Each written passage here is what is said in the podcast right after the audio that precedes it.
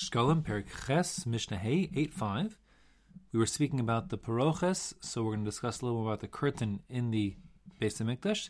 There are actually two possible curtains about which we're referring, and there are different pshatim in which one it is. Both could be true. One is we're talking about the curtain that was at the entrance to the Ulam. The Ulam had the largest um, like portal in the temple complex, and it was 40 amos high, 20 amos wide. So we're talking about that massive curtain that filled that space. Or we're talking about um, one of the two curtains, or the two curtains that separated between the Kodesh and the Kodesh Kodeshim inside of the Ulam. Either way, we're going to talk about those curtains, or that curtain. And the Mishnah says, Rabbi Shimon ben Gamliel, Omer, Mishum Rabbi Shimon ben Hasagan. Rabbi Shimon ben Gamliel, that was the Nasi. He said in the name of Rabbi Shimon Hasagan, Rabbi Shimon, the son of the deputy Kohen Gadol, that would be presumably uh, Chanina, Kohen, Chanina, the Sagan of the Kohen, Rabbi Chanina. Paroches avia tefach, the thickness of this heavy brocade, like tapestry curtain, was a tefach. It was a hand's breadth thick, thick. Think something like nine centimeters, you know, four inches, something like that.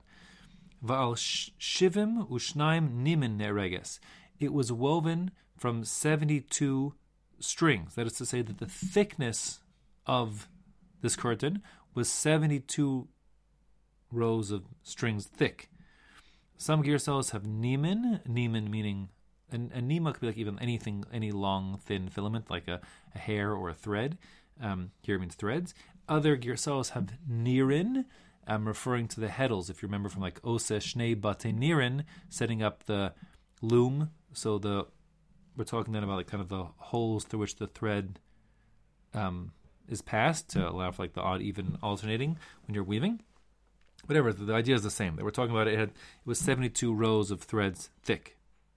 Kol nima v'nima esrim v'arba chutin. There were, um, although there were each of the 70 each of the 72 strings was comprised of twine that was like 24 ply, 24 um, threads that were twined together to get to a single thread or single single single string. The 24 threads of that were that were twined together were four different types. Um, three of the types were wool. One of the time was linen.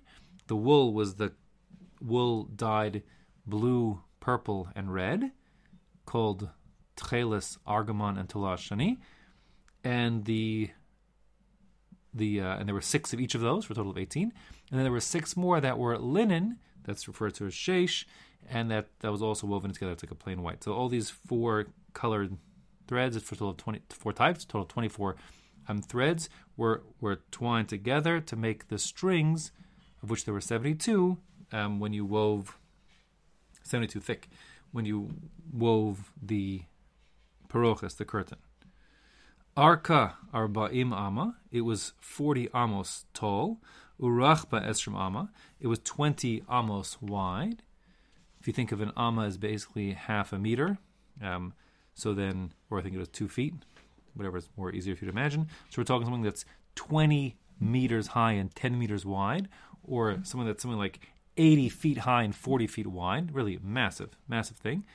Ushmonim ushte ribo naasis. A rebo is 10,000. So the Mishnah here says it was made of 82 10,000, meaning 820,000 as we would call it. So what what does that referring to? 820,000 what? There are two basic pshatim. One pshat is 820,000 strings in this massive thing, um, which of course is gigantic. Another pshat is 820,000 dinarim, which is a massive amount of money. Both of which, again, emphasizing the the enormity of uh, this this uh, the curtains. There is a third pshat, um, but it's basically based on a slightly different girsa that it's not ribo but rivot. A riva is a like a maiden, a young girl. So rivot would mean girls, and therefore eighty-two means eighty-two women wove this massive curtain. That's the third pshat. Be that as it may, the Mishnah continues. Ushtaim osen b'chol shana. They would make two of these curtains every year. Um, either it's talking about that twice they would have a main one at the entrance to the ulam and an alternate, and they'd put the new one on come once a year, come um, Yom Kippur, but they had an alternate to replace it with. Again, remember this this, this is right next to the mizbeach, and there's a lot of smoke there. Alternatively, we're talking about um, and heat. Even if the smoke is rising, there's heat coming off it.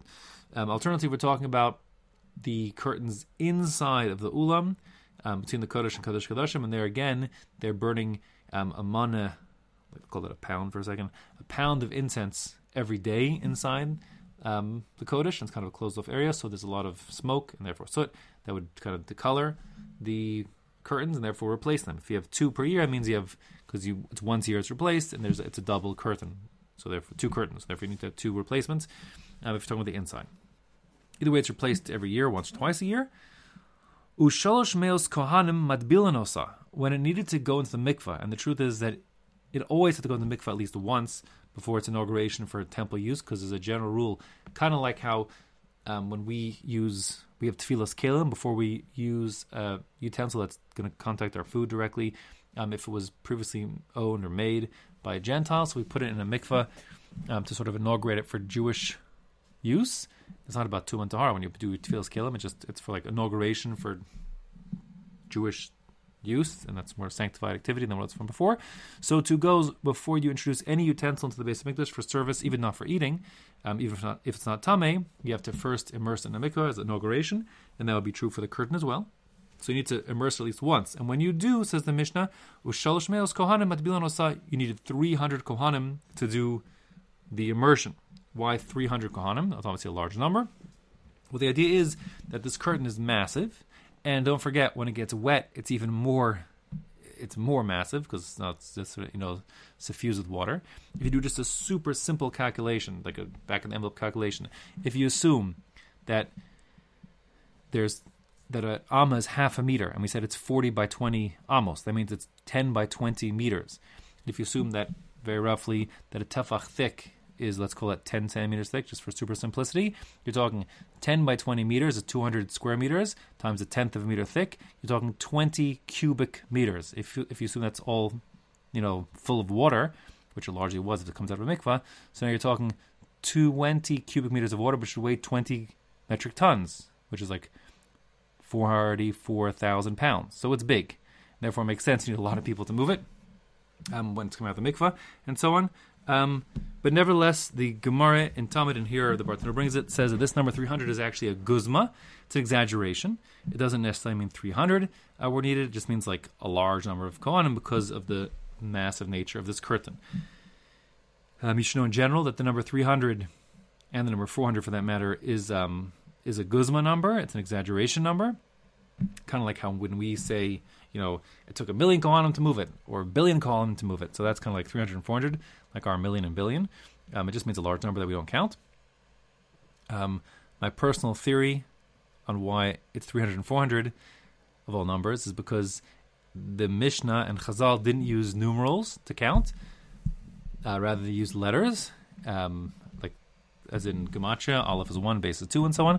So the last two letters of the Hebrew alphabet are Resh and Tuf, whose numbers are 300 and 400 numeric equivalents. That's sort of the last numbers in the alphabet and therefore that's what they had to work with. So that's why that's my theory on, why these are the guzma numbers. In any case, so um, clearly needed a lot of kohanim, perhaps not 300.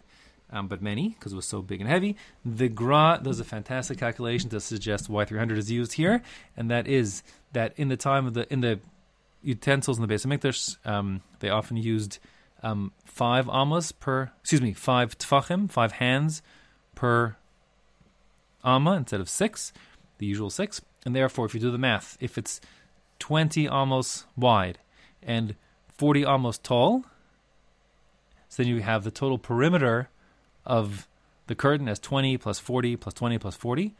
20 plus 40 is 60, plus another 60 is 120. So it's 120 amos around, and you have five hands per amma. So 5 times 120 is 600 and every Kohen has two hands. So you need you could put 600 hands or 300 pairs of hands, 300 Kohanim, to hold um, the curtain all the way around. So that's the Gra's explanation there. Fantastic Gra.